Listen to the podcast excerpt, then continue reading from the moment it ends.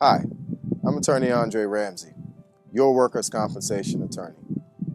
Now, the question is when do I start getting my income benefits? Georgia requires that you wait a seven day waiting period before you start receiving income benefits. Now, typically that means on the eighth day you would be due benefits. Doesn't mean necessarily that you will receive them on the eighth day. The insurance company has 21 days before they decide whether they're going to pick your claim up, meaning that they're going to pay you your income benefits, or whether they're going to deny the claim. So your first check is actually not due until that 21 day period is up. Now, if you're out of work for the entire 21 days, you get all 21 days worth of time that you've missed. But if you're before that 21 day period, they only owe you after that eighth day that you're out of work.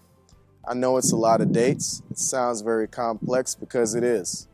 That's why you need us to help you. So give us a call. Let us get you the benefits you need and let's get them for you fast because you need them now.